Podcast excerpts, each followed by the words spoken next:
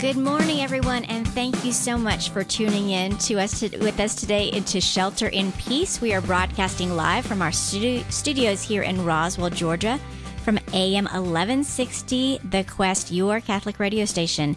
And I am Mari Cleveland, and this hour I'm actually joined by our ever lovely producer, Annie Porter. Good morning. And I actually have a special guest co host today. We have Father Martin Connor joining us. Good morning, Father. Good morning. Great to be here. We are so glad to have you here with us today.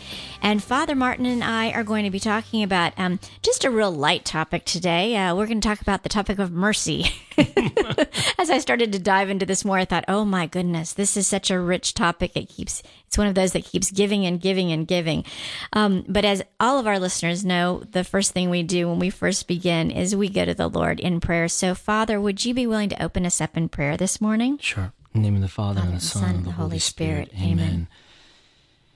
Heavenly Father, we place before you these minutes, this next hour in your hands, and we pray that all those listening and all those in prayer intentions that are accompanying us this hour, particularly in the area of mercy, Lord, we just ask you to bless those intentions and bless the, the hearts that are listening and open us up to that great plan that you have over our lives um, and forgive us for the struggles that we may have or the blockage or, or, or the resistance sometimes that we can have towards you in this area of mercy. So we just place this prayer in your hands and we ask this always through Christ our Lord. Amen. Amen. the Father and the Son and the Holy Spirit. Amen. Thank you so much, Father. So, as I said, you know, so the last couple of sessions we've been talking about programs, we've been talking about prayer and how important prayer is and our relationship with God. And mercy is just was one of those um, additional parts of our relationship with God that it almost just exemplifies. It's it's kind of, it's who God is. Mercy, His mercy is everlasting. We read about that. We see Jesus just exemplifying mercy. Um, each of the saints just shows and demonstrates mercy. Jesus comes and talks to Sister Faustina about mercy. So it's all around us, and it's in so many different ways. And and um, but what's interesting is also recognizing that through our lives, we've probably all experienced mercy. Um, today is actually the feast of Saint Martha. And so with Saint Martha, I think everybody, when they think about Saint Martha, they always think about the poor Martha. She's the one running around so burdened.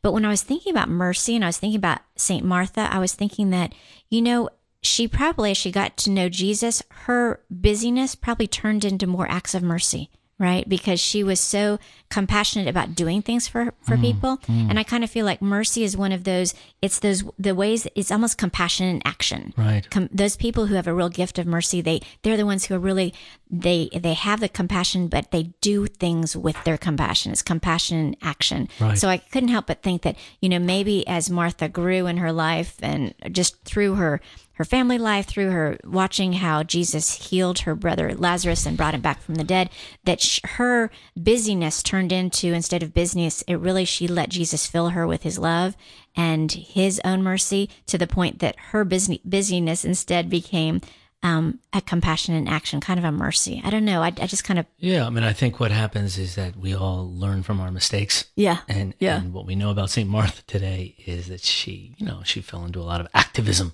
Yeah. Um, and yet, you know, who, who has not been in Yeah. that situation before? So, and we all kind of know, though we probably don't do it enough. We don't look back Mm. and see what Christ has done in our life and, and really his, how, how his mercy has made us better people and changed Right. us. Exactly. And so it's how important that is to do that. Yeah, definitely. And so that is a perfect segue. I would love to hear more about your life. So if you would share with our listeners, I mean, I think it's such a blessing here at, at Shelter in Peace. We get to have priests from time to time.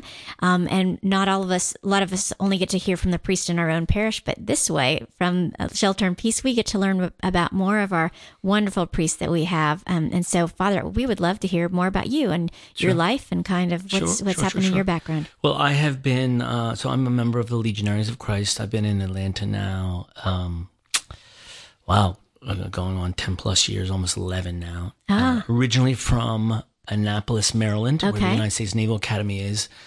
Uh, was born and raised there and then went to school in Boston.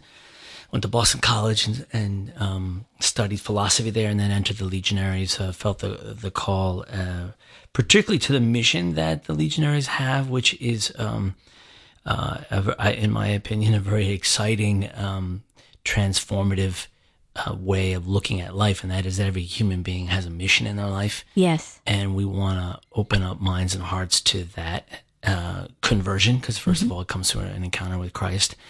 Um, and then we we try to help them explore the gifts that they have, mm-hmm. um, and then form them or educate them in what we call an integral formation, so mm-hmm. they can be mm-hmm. an integrated human being, yeah. and then put those gifts at the service of the church as a as a kingdom builder, as an apostle. Yeah. So um, that mission, when I first saw it, uh, it just totally, just totally enamored me. Right. That is great. And uh, that's when I um, entered. I so I entered it in 1990, and then I was ordained in 2001 in Rome. Mm-hmm with 37 other priests. And I spent my first years, my first mission, so to speak, in Dublin, Ireland. Oh. At a family center, I was there and, and I was in charge of, of pretty much all of our lay work within Regnum Christi. Mm-hmm. Uh, so the legionaries are the, the priestly branch okay. of a bigger spiritual family movement called Regnum Christi, which means kingdom of Christ in Latin. Um, and then we have consecrated men and women part of this family, and also lots of lay people and young people. And so I was kind of pretty much in charge of that in um, Ireland and England and and Wales for uh, probably about the, almost eight years. Okay. And then I came back stateside uh, for a couple years in the Midwest. I was in Indiana working uh, with our father son clubs, which we have a whole network of. And then I came to Atlanta in 2000. Uh, when was that? 2010. Okay. Yeah. Great. So at this point, you should be able to say y'all. And y'all, should, exactly. after all these years, right? That's right. And and you and can grit, probably, have grits with my eggs or whatever they do. There right? you go, yeah, grits. Yeah. yep, yep. And, and then you right. probably kippers and mash and things like that too, right. right? From being exactly over it. over exactly. that, it's wonderful. So so what about you know when we were just talking about with Martha, you know, God's mercy took her and transformed her. And and you say you know with your with in your order you guys really have this purpose of helping people find who they are. But what about for you? What tell, tell us a little bit more about kind of what do you think happened with you? When you said you when you saw this mission when you learned about this mission it really struck a nerve for you. What, what was god yeah, doing in your heart? one of the things was um I have been one like like my temperament it lends itself to wanting to be productive. Yeah, I want to do something. Kind of like Martha, yeah. yeah kind of a little like Martha. Say, Martha, help us, intercede for us, right? So um, I was always conscious growing up and in my younger years of um, time, mm. and so um, the legionaries have a very interesting um, kind of aspect of their vow of poverty. Mm. Uh, because we think we look at time as a gift. Mm-hmm. And any formal fault on wasting time is a fault against our poverty. Mm, interesting. So, but when I met the Legion and its its its kind of focus on the mission of the church and its love for the church, um, mercy had a big play in that because I had wasted so much time. Mm. And I remember, you know, when I was probably uh, junior, senior in college, when things started to happen in my heart, that I, I just said to God, you've been so merciful for me to me because I've wasted so much time. You know, and I was sensitive to that. Yeah. I really was one in school and sports and different things to wanting to be productive, to be, I wanted to, um, not waste my time. And then I realized how much time I had wasted. Mm. And so coming into contact with this community and this charism that was, so interested in doing great things for Christ in the world and using your time well, it really was a moment of mercy for mm-hmm. sure in my life that allowed me to give thanks mm-hmm. for his, his, his patience with me. Terrible, deep patience like with me and uh, that I needed in my life. And, and then just, uh, you know, all the gifts that came with the vocation uh, to the priesthood and to religious life that were such a blessing to my life. And, and truly, um, I, I, we always kind of say within the Legion, we always say that the Legion gets four times amount out of your life if you had lived it on your own. If you'd lived it on your own. Yeah, like the way we look at time uh-huh it, it multiplies yeah. our gifts. Okay. Not just in our prayer time because we pray quite a bit every uh-huh. day. We're, we're, you know, we pray three or four hours a day if wow. you include our, our, our mass and our breviary, um, because that's the engine. Right. Um, so that is like the platform for everything else we do. You, you cannot be a priest or an apostle for Christ unless you are grounded in mm-hmm. that contemplative reality. Right. Right. So the, the you know managing your time, how important that is today in our culture, right? Mm-hmm. And and we do look back and say, well, what a mess my life has been, and I wish I had done A, B, C, and D. So I just think those two principles are important. If I want to, if I want to build His kingdom in the world, and I want to Mm-hmm. be open to have Him using me, then I really first and foremost need to be um, linked to Him. I need to be united to Him, like the you know the vine and the branch, as as He says in the Gospel of John. So just to begin there, and and there He shows His mercy to us, right? Much He loves us and how close He is, and and and from there, um, you know how He wants us to, to use his, the gifts that He's given us. Yes, exactly. You know, it's interesting. I was just talking to a group of women last night, and we were talking about what's the gift you've gotten from COVID. And everybody's like, "The gift from COVID? Seriously? What? That's so so weird." But we talked about time. We talked about that we all of a sudden had to be still. And when I think of when I hear the term "be still," I automatically go into "be still and know that I am God." Right. The song. right? Exactly. And Yeah, that's exactly what you're talking about. You're saying, okay, but our time, we don't want to think about it in human terms as far as how we spend it, our time, but our time in, in God's kingdom sounds and seems different because some people say, Father, you, you so you're really busy and you you're using your time wisely, but you're spending four hours in prayer. Seriously, Yep, right? To the world, that doesn't sound. But that's why we just spent two whole um, time. It's here on the radio. We spent two whole programs talking about prayer because it's so, like you said, it's the engine. It's what does all of this, and it ties us to Him, and and and we just need to be able to to soak in Him. There's a beautiful um, quote I heard somebody talk about about mercy, and they said um, that. Um, divine mercy is poured out upon us without reservation and it can't be earned. And God doesn't love us because we're worthy, but we're worthy because He loves us. And so we soak in His divine mercy and therefore we are transformed. Beautiful. Yeah, yeah. So when we soak in that it- and through that intimacy of, of prayer, yeah.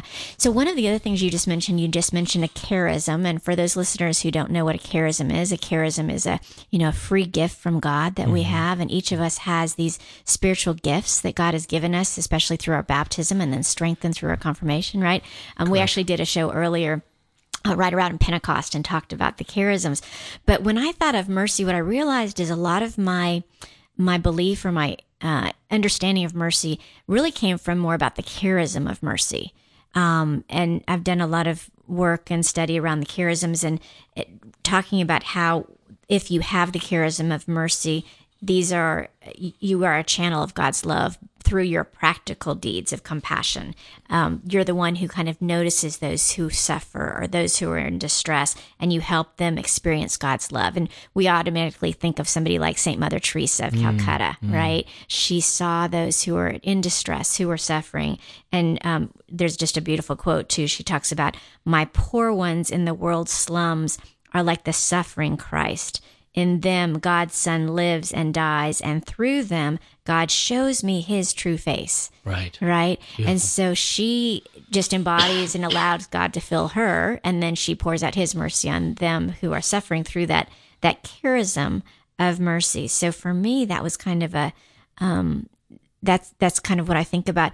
For you, Father, when you think about mercy, are there, there are more aspects to it that I think that people may want to understand or, Yeah, I think so. One of the one of the um, difficulties that we have as human beings is we um, we don't always see or perceive God the right way.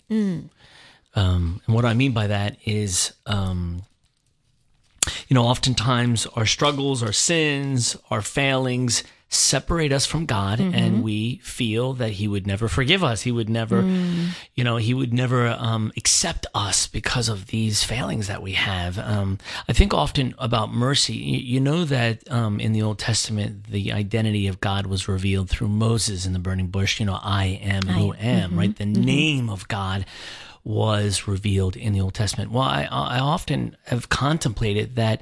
Um, so that's the identity of God. I am who I am. But the action of God is actually the word mercy. oh, wow. Fundamentally, uh, what God's action towards us is mm-hmm. one of mercy, mm. right? Because we are so frail mm-hmm. and so weak and so needy of Him. So I, I just say that to all of our listeners that wherever you are in, in mm-hmm. life, and, and many of us are in difficult places, we just have to know that God's principal action towards me is one of mercy. In other words, He's so ready to lift me up, so ready to accompany me, so ready to, um, come to my aid. Um, when we turn to Him, it's not just about us rattling off our needs. Well, are we turning to Him? Mm-hmm. Are we trusting Him? Mm-hmm. Are we embracing His plan in our life?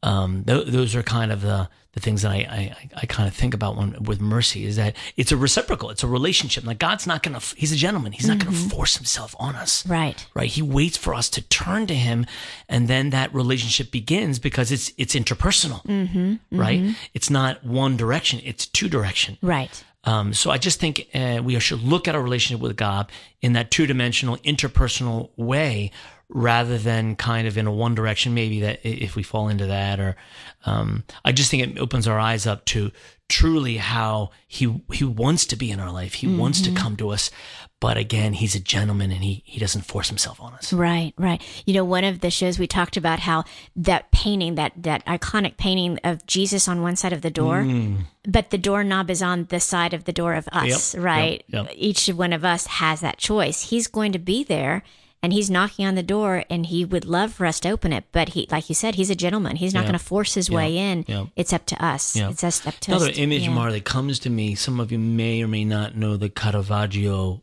image. He's got a lot of, of famous images of our Lord in the gospel.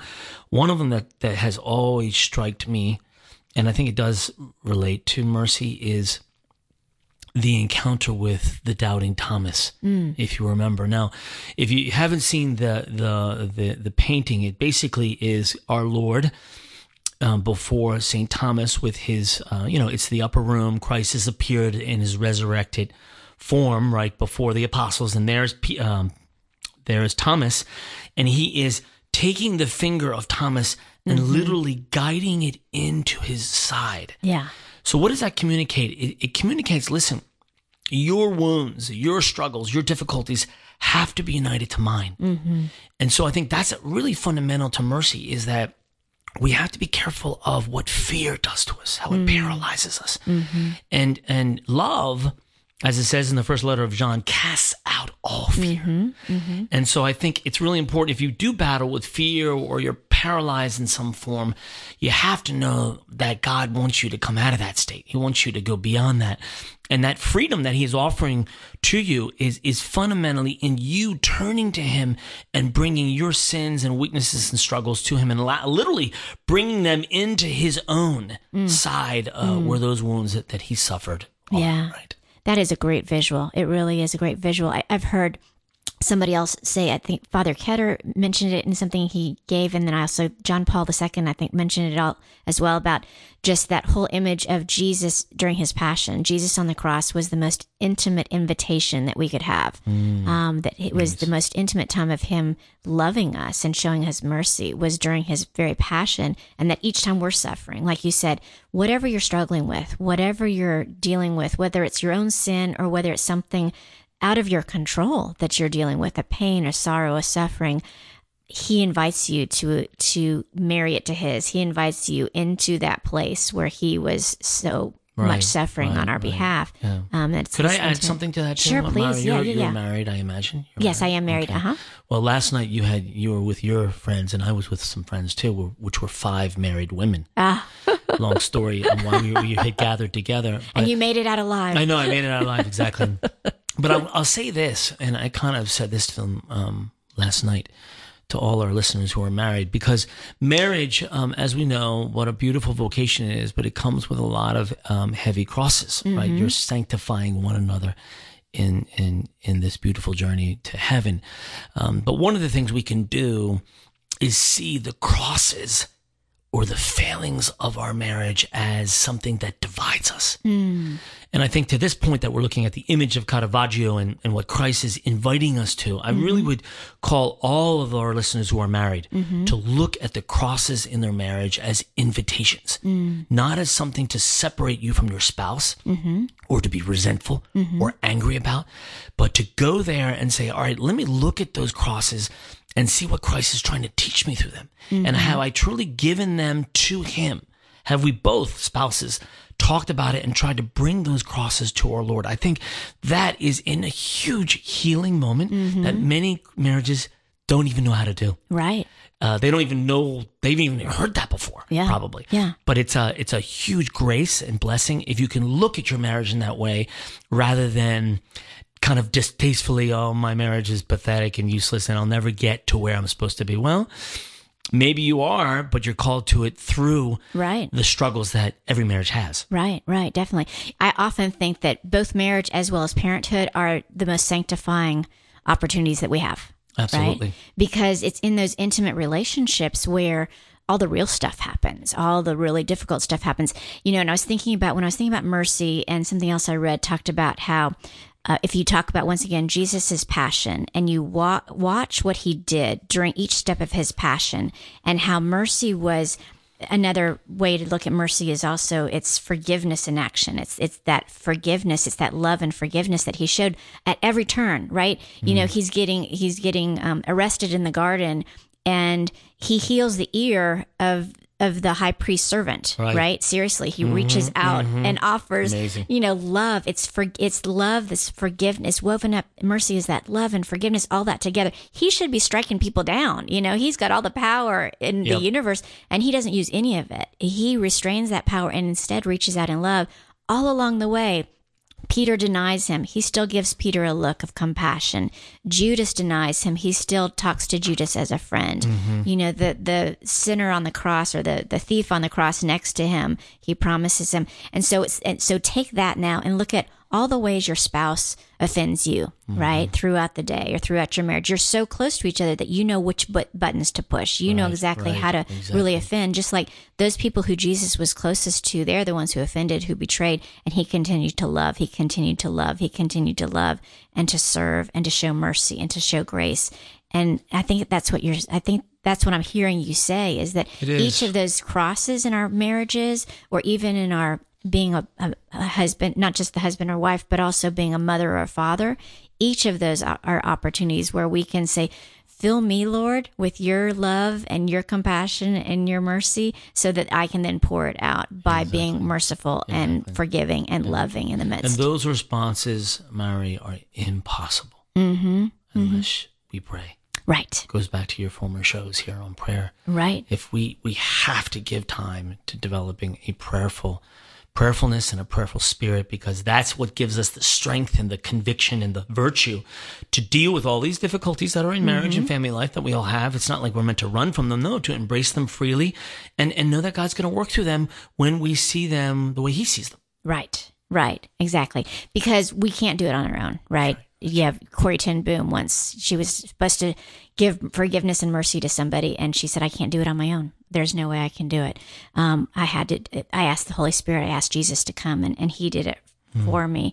Um, there's another quote that I love that was from Pope Francis, and he said, "He said, um, mercy gives rise to joy because our hearts are opened to the hope of a new life."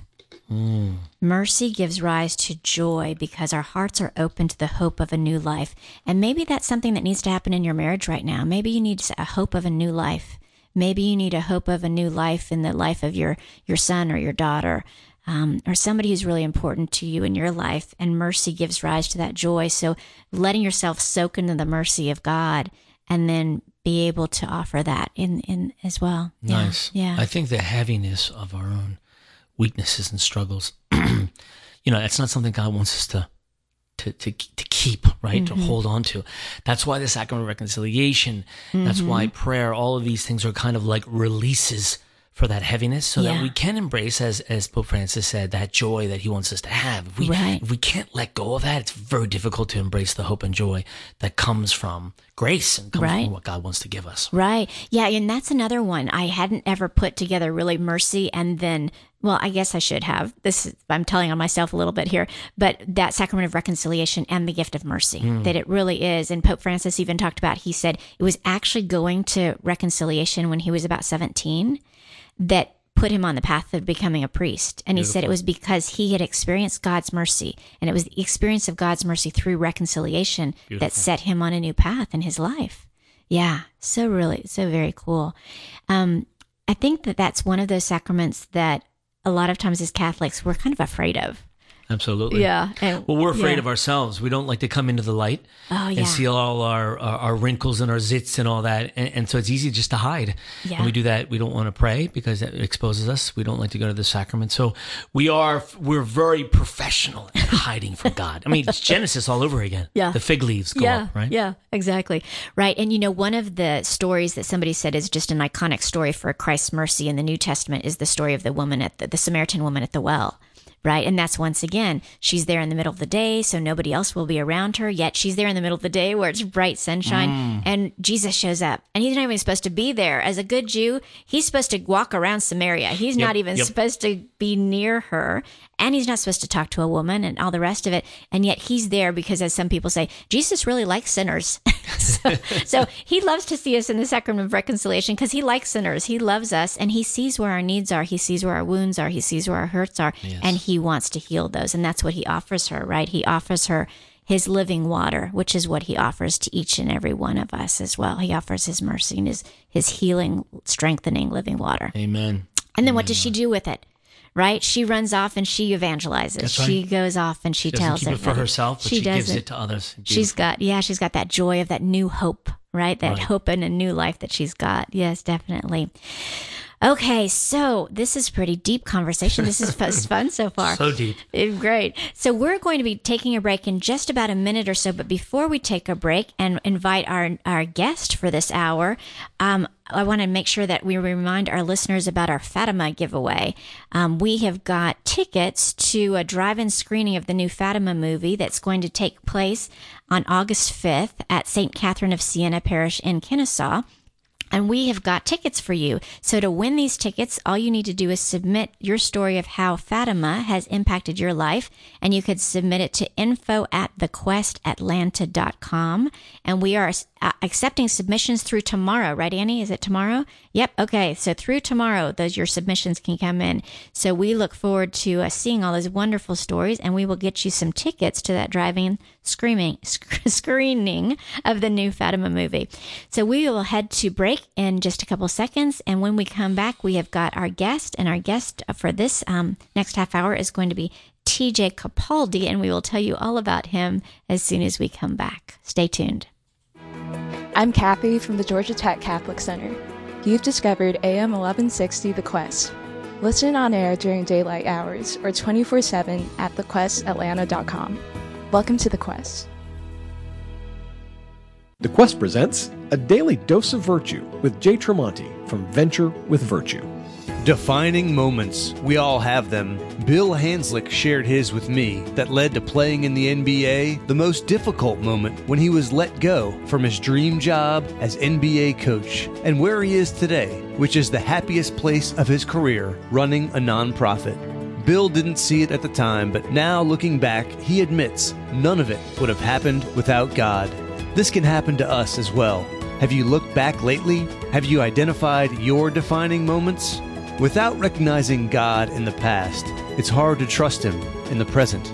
If we want to grow in the virtue of faith, it's essential to practice trusting God. The more we trust God, the more we say yes to Him with our mind and our will, and the more we grow in faith and live the good life on the path to heaven. For more homegrown wisdom, visit thequestatlanta.com.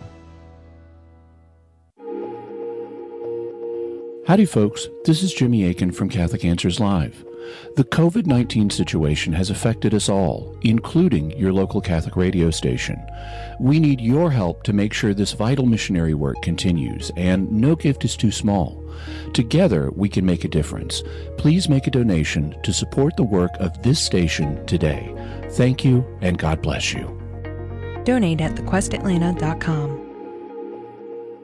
Win tickets from the Quest to a drive-in movie screening of Fatima on August 5th at St. Catherine of Siena in Kennesaw by submitting your story on how Fatima has impacted your life. Email us your story to info at thequestatlanta.com. Submissions accepted through July 29th.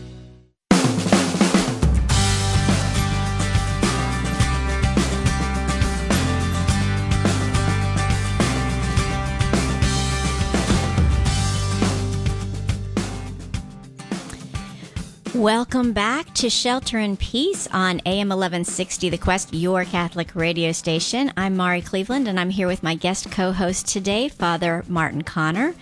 And we have a special guest um, for this next half hour. We have TJ Capaldi with us, and TJ actually is a graduate of Georgia Tech. He is a former seminarian from here in Atlanta, the Archdiocese of Atlanta, and he is currently a teacher and a coach at Blessed Trinity Catholic High School. Woohoo! That's where my kids go to high school down the street here in Roswell, Georgia. So, TJ, welcome to the Quest. Thank you so much for having me, Mari. It's great to be with you. We are so glad to, that you are here, and thank you for calling in. I know that you are actually calling in from your hometown. So, um, so as we get started, you have quite the background there, as as our listeners just heard. A, a Georgia Tech graduate, a, a former seminarian, and now a, a, teacher and a coach. But that's not where it all began. So, would you like to introduce yourself a bit and tell our listeners a little bit more about you? Absolutely. Um, I grew up here. Yeah, I am visiting family right now in uh, Rhode Island. Uh, way up north. So, you know, sometimes we get called a Yankee down there in Atlanta. That's right. but um, no worries, I'm a Yankee too. I'm from Baltimore, right. Maryland, so in good company. Oh, I think yeah. we're getting outnumbered here today, Annie. um, so yeah, good. Uh, mostly Italian family up here, um, and then when it came time to, you know, grew up in the faith, going to church on Sunday. Um, and then it came time to make a decision about college. Um, I had an opportunity actually to go uh, wrestle in college, and that was that's one of the things that I coach at Blessed Trinity, and uh, it was I was very excited about that possibility. But I decided instead of sticking around here and sticking with wrestling, that I just wanted to go do something completely different, um, and kind of take a chance. And so I I was accepted to Georgia Tech. I, I, I went for it. I didn't know anybody in Atlanta, anybody at Georgia Tech really. Um, and uh, I'm just so grateful for that that decision that I made because uh, so many good things happened for me at Georgia Tech. Uh, it was an incredible experience there. Um, you know, um, that was really the place I think where I first, not first, but uh, experienced in a new way, in a, in a more powerful way, um, God, the love of God, the community of the church. Um, just had uh, I met a lot of outstanding people there, and uh, had great uh, witness to the faith through uh, three different chaplains um, at the Georgia Tech Catholic Center. In the time that I was there, had um, Father Tim Hepburn was there, Father um, Kevin Peak, and Father Josh Allen. Um, just had a great, you know, Georgia Tech. Many times we uh, uh, we take more than four years to graduate. I was there for about uh, five and a half. Uh, I made the most of it. I like to say. That's great. Um, yeah, and uh, that was really the place where I started to, uh, you know, live the faith, learn the faith, take the faith seriously. It was a place of what I would I would use the word conversion, even though I didn't come from a, a different faith tradition or anything like that. We call that a reversion, I, TJ. Right. A reversion right. back, right? A, That's what happened to me yeah, too. Kind of yeah. Reversion in college at Georgia Tech. It was right. oh, just a, a great experience there, and I, you know, I think maybe my first profound experience of God's mercy um, through the sacraments, through the people that I met, through uh, interactions with the priests, and all all those good things that happen. Um, so, TJ, I'm going to ask, I'm going to stop you for a second because as a mom sending her kids off to college, you know, oftentimes mm-hmm. we have this just burden on our hearts that we're sending the sending them into den of, den dens of iniquity. You know, we're sending them to mm-hmm. these terrible, awful places, and here you are giving us hope that wow, they could actually have a reversion that they can go and they can find uh, just these godly people who can put set them on the path and reorder their lives and all kinds of things, or or continue. I, I think in some a lot of cases we do have kids coming out of really strong faith backgrounds, but then we're afraid of what happens when they go to college. What? How did you get drawn into going to the Catholic Center? Do you remember that? What what first drew, drew you and how that happened? That's a great question. Um, so I do remember on my tour at Georgia Tech, you know, uh, the year before uh, I decided to go there, um, I was with my father, and I remember he, as they were saying, oh, and some of the, you know, Christian buildings and communities are down this way, and we saw the Catholic Center, and my dad kind of pointed it out to me. I always remember that moment. you know, he's kind of being subtle about, hey, you could hang out there. and, um, you know, it wasn't the first place that I chose to hang out. Um, you know, in the beginning, I knew that that was where to go to mass, and so I would go to mass on Sunday. Um, but really, I got more involved in other things, and I didn't necessarily start out on the right path. Uh, you know, um, I found a lot of um, good things in uh, Greek life at Georgia Tech. I also, you know, encountered some not so good things there. Um, I got very involved uh, in different organizations on campus, and those were all positive experiences. Um, but it was some of the people I met in those groups um, that I noticed, hey, there's something different about these people. Mm. Um, these people know Jesus in a way that that I don't, um, and he affects their life uh, somehow that I have not experienced before. And in the beginning, I didn't want to respond to that, you know, like that resistance um, mm-hmm. um, that we get. mm-hmm. um, but in time, in time, I just realized some of the decisions I was making in college were not making me happy. You know, they were supposed to be making me happy, whether it was in Greek life culture, you know, party culture or whatever else. Um, you know, and I just got to a point where I realized I need to reach out to God for help, and I did, and uh, He was very merciful and, and generous. And TJ, um, quick question: yeah. um, when, Was there ever a time in college that you didn't go to mass? Uh, yes, right before this kind of uh, kind of conversion really came to a head.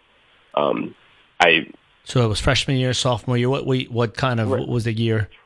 Um, probably right around the second year was when I started to be a, a little bit more lax, and maybe I noted. I think it was very noticeable to me when I didn't go to mass for the first time because it wasn't really an intentional thing. It was kind of kind of just happened. Mm, mm. It's interesting. Yeah. I don't know if you know the stat that currently right now. I mean, it's been so you graduated. What year you graduated? Uh, two th- uh, from Georgia Tech or yeah, high school? From Tech.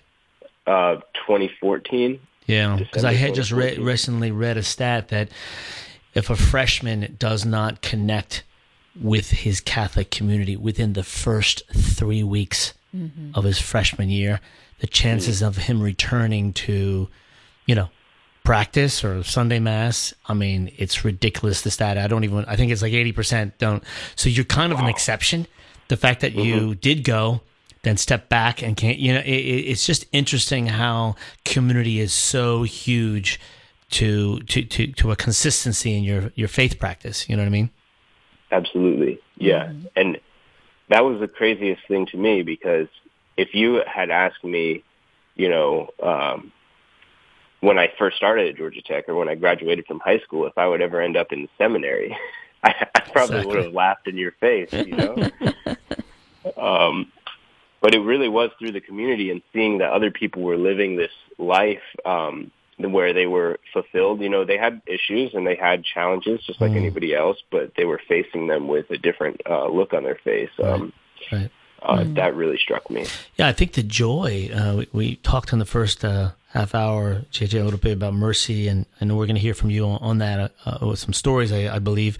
But the whole idea of how joy and hope are, are so tied to an encounter of God's mercy in your life. And I'm sure that's exactly what happened to you when you came back, so to speak, to the faith and had that encounter. It, it had a lot to do with your brokenness and your letting go of your past and your weaknesses and really entrusting your life to Christ in, in, in a new way. I, I, is that more or less what happened, or maybe you can fill us in a little bit more?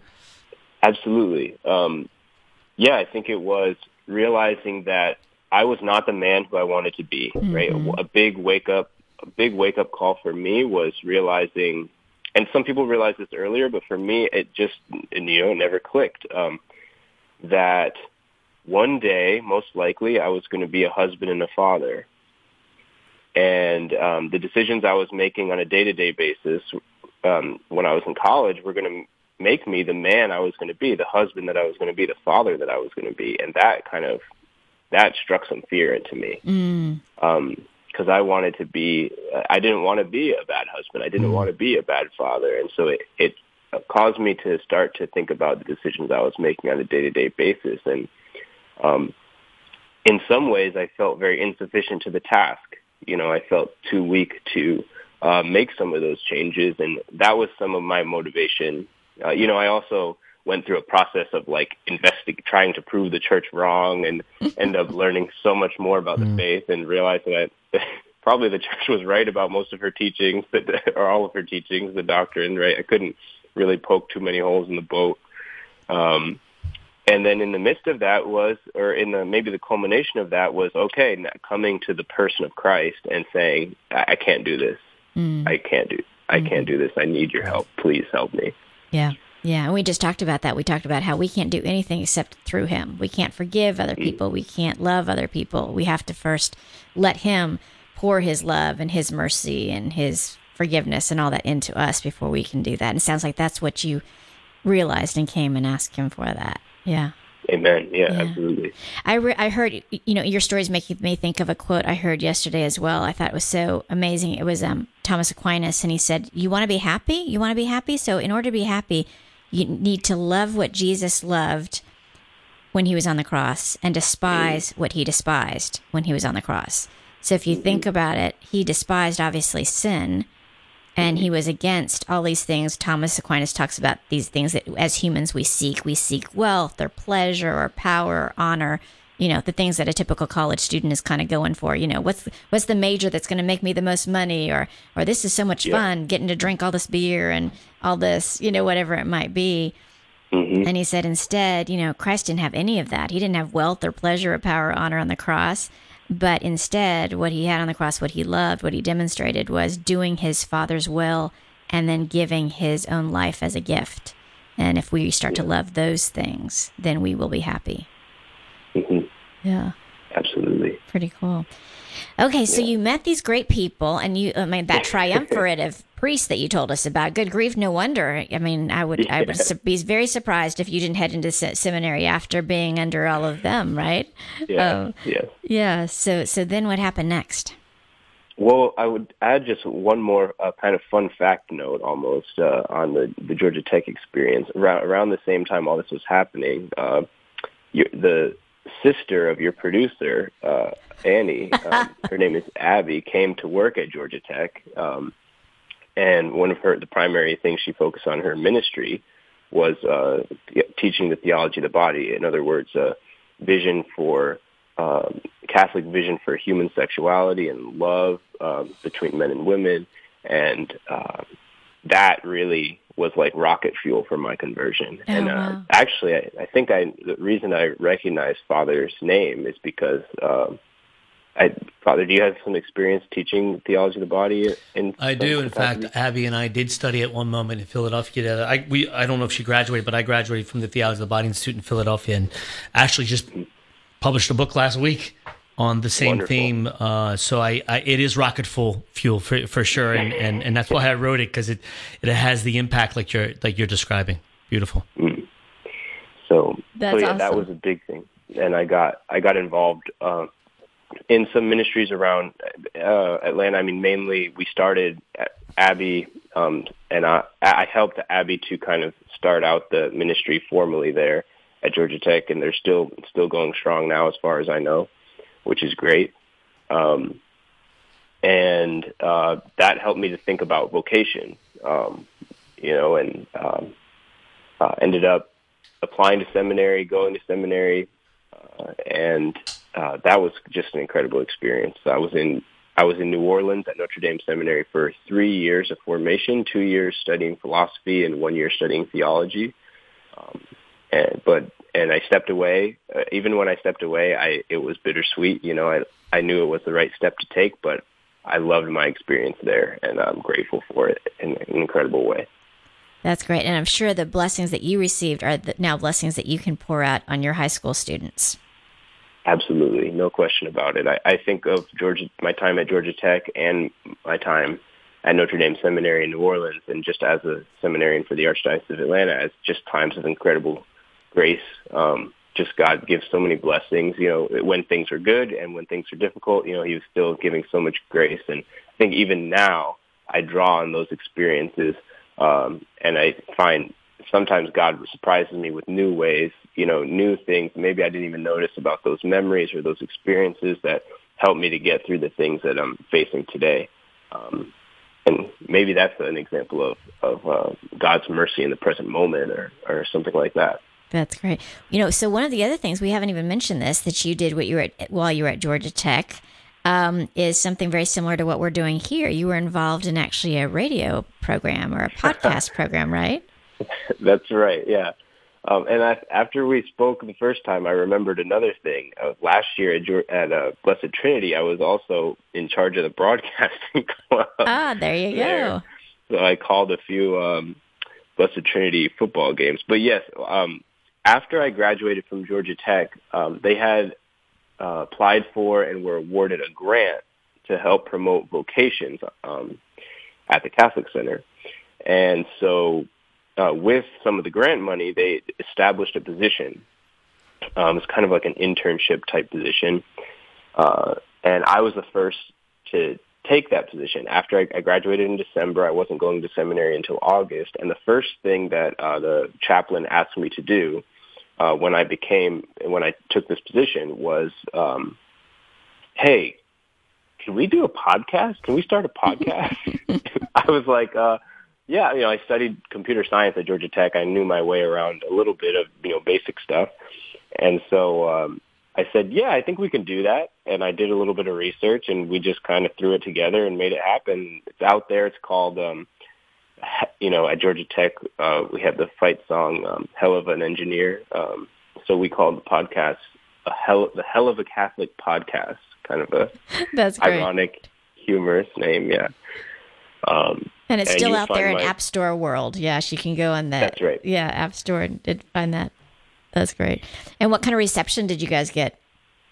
It was slow at first, but I think it it became kind of a, at least a locally known thing, and uh, a lot of the people who were a part of that community there at uh, the Georgia Tech Catholic Center, um, you know, received it as a gift, even though sometimes you know it was sometimes more hit than miss than others, you know, but. um yeah. But it turned into a pretty solid podcast, and it was another way, you know, outside of like just going to church, going to Bible study, or hearing a homily, right? It was another way to get, uh, you know, like a, a nuanced perspective on some, usually some interesting or difficult topic mm-hmm. from a, a priest uh, who knew what he was talking about, and then you know co-hosts and guests who were just doing their best.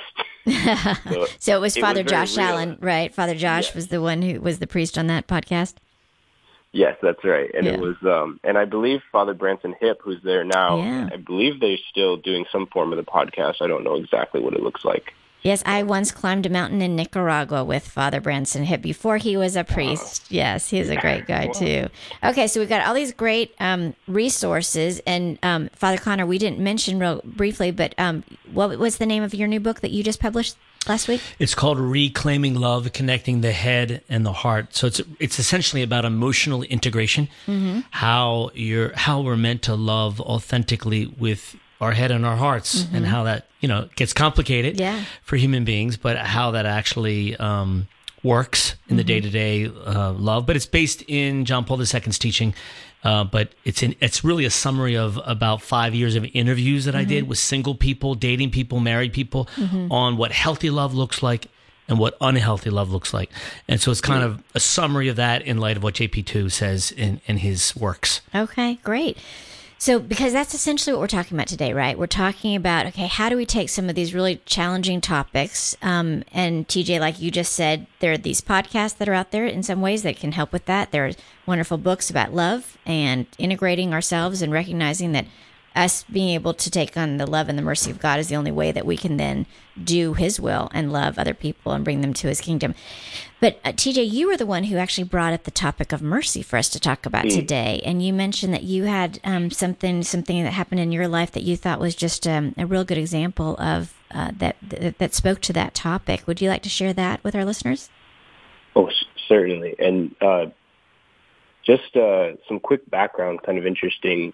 Um, maybe 30 seconds before I go into the story, is uh, we have so many feasts in the church calendar, and uh, sometimes we just think they've been around forever, but a lot of those feasts have been established by the church um, for particular reasons at particular points in history. For example, Corpus Christi you know, for devotion to the Eucharist in in that way, you know, centuries ago, in like the 13th century, I believe, Sacred Heart, uh, the Feast of the Sacred Heart, has been around since the 17th century. You know, to was created for a specific purpose that was needed at that time, Mm-hmm. and we have a few that are more recent, like 1925, the Feast of Christ the King, Mm. um, 1955, uh, Saint Joseph the Worker, and uh, it wasn't until 2001 that we celebrated Divine Mercy Sunday. Mm-hmm.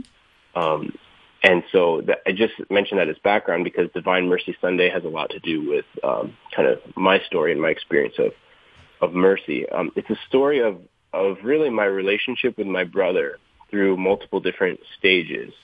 And when I was uh, very young, just growing up in the church, um, I don't remember. I mean, maybe a little bit from my parents. You know, just my. I remember my dad teaching me the Our Father and things like that. Um, but when I went into church at a young age, maybe under the age of ten, that's that's what I had in my arsenal. Kind of normal, uh, for the most part, right? So Mhm. when I would kneel down to pray, I would I'd have my Our Fathers and my Hail Marys and my Glory Be's, and uh, I would think, what should I pray for? You know, like what should my intentions be? And uh, you know, you have a special connection with siblings. Um, uh, and uh, I had that connection with my brother. We loved each other very much, but we also, you know, uh, you know, fought and didn't get along as kids do. Mm-hmm. And so I would, the first thing I would think of is I should pray for my brother when as a little kid. So God just like Um, put that on your heart. You just to pray for your brother. Uh huh.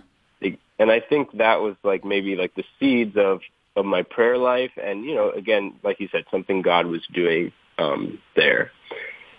And um, as time went on, um, maybe we kind of went in different directions. You know, I spoke a little bit about my own um, conversion reversion experience in college.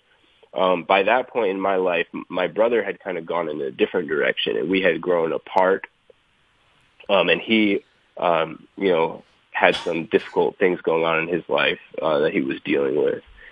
Uh, you know, for example, some uh, substance abuse issues. He he he had been um, in the military. He served in combat in Afghanistan in 2010, I Mhm. believe, um, and saw a lot of c- combat. They were there for maybe nine months and saw over 250 firefights. So he was Wow. very affected by that experience. And so while he was overseas, I continued to pray for him, right? As things seemed to be on the decline, I continued to, um, to pray for him. Um, and so that was kind of like just a new stage of that same thing that had started from the time I was very young. And in, uh, around the time I graduated from college, I, I came home to visit family and I, I noticed that things were not going particularly well. Um, and at the same time, I had just uh, introduced my mother to the to the Divine Mercy Chaplet, which is a prayer Mm-hmm. um, that's prayed on rosary beads that our Lord um, Jesus gave to Saint Faustina, um, Saint Faustina Kowal- Kowalska. Kowalska. Maybe I won't yeah. try the Polish Yeah, Kowalska, name. That was pretty yep. close. Um, Saint Faustina received this prayer in messages from Jesus that have kind of been approved as private revelation. Uh, but the church says, you know, you can venerate these uh, these messages, these um, devotions that come from this. It's a beautiful, uh, quick, powerful prayer. And so I taught it to my mother. I gave her a little uh, prayer card that explained it.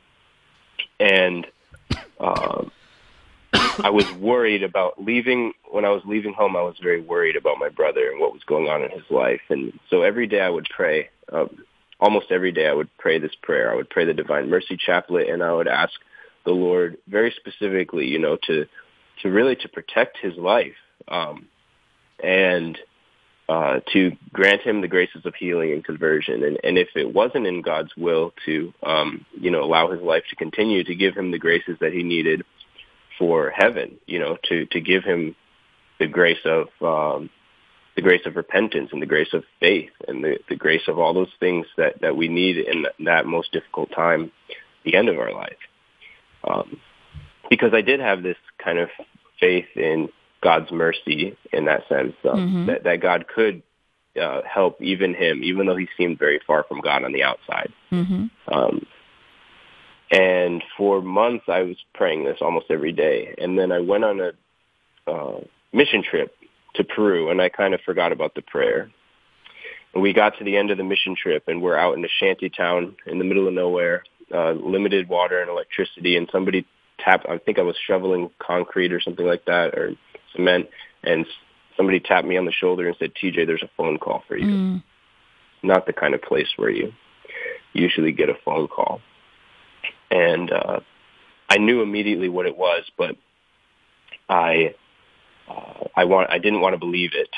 But my mom was on the other end of the phone telling me that my brother was in the hospital and that he wasn't going to be coming home. Mm. And uh, in that moment, I experienced kind of the deepest spiritual poverty that I think I've ever experienced. And when I say spiritual poverty, I mean I had nothing to offer, you know, nothing to say, nothing I could do. I felt very helpless. And um, the only thing that came to my mind, and I believe this was kind of a grace from God, a gift, um, was to tell my mother, well, before they, you know, turn everything off, so to speak, um, would you go in back into that hospital room and uh, please uh, pray? Remember that prayer that I showed you in January? And she said, Mm. yes. Um, I still have it in my purse. Wow. I said, would you go back into that room and, and please um, pray that prayer? And, you know, I don't know who all was, uh, was all present there, family members, friends, and different stages in their own faith experience, but they all went back into the room together and prayed the Divine Mercy Chaplet with, with my brother before they, um, Wow. before they turned off. And uh, in the next couple of days, I made my way back home. And uh, in the midst of coming home, I was looking through my Divine Mercy um, materials. You know, like I had some pamphlets. Maybe Mhm. I have uh, the di- the diary of Saint Faustina, and one of the entries in the diary, uh, it was uh, the words of Christ speaking to Saint Faustina. It really stood out to me. Um, he said to her about the Divine Mercy Chaplet, "If you pray this prayer in the presence of a dying person." Um, I will come to them not as just judge, but as merciful Savior Mm. and um, that was just a kind of a reassurance that even though I didn't necessarily know exactly why I was remembering something that we should pray that prayer, um, it was God making Himself present in maybe the deepest, um, you know, suffering, the deepest tragedy of my life at that point, um, Yeah. saying, "I am here. You know, my mercy is real. It's bigger than you thought it was." Um, and you don't have anything, you know, really to worry about. Um, so it, it challenged me from, you know, b- way back to the beginning of when the seeds of my prayer life were just praying, you know, in our Father for my brother, um, and and really moving to a place where I was hoping one day that this this reconciliation, this healing would happen in this life, but really move my hope um, for the full redemption, kind of beyond this world. Um, to say that you know God is still working. He is working in this world. He does do miracles in this world, but the ultimate, um, the ultimate communion, the ultimate redemption, healing is going to be with Him in heaven. Wow. Thank you so much for sharing such an intimate story, TJ. And I know that that gives such hope to many of our listeners. Um, just your story of your faithfulness, but also God's faithfulness and mercy back in that situation. Thank you so much. Absolutely, it's my pleasure. Thank you for having me. And we are coming at the end of our hour here. Um, our listeners are just on the edge of their seats here. You guys, we can you can all pray the Divine Mercy Chaplet. We actually pray it here on the Quest at three o'clock every day. Um, so we actually have got to go to a hard stop, but we want to thank TJ for being here with us today, and actually Father Connor as well. Thank you both so very very much. And we will say uh, just a final quick prayer. TJ, can you sh- close us in a in a short prayer for our listeners? Absolutely. In the name of the Father and of the Son and of the Holy Spirit. Amen. Thank you, Lord Jesus, for the gift of your mercy and the opportunity to uh, be with you here today. We ask you to continue to pour out your mercy upon us and make us merciful and bring us all to everlasting life. Amen. Amen. Amen. In the name of the Father and the Son and the Holy Spirit. Thank you so very much. Listeners, we will see you again next week.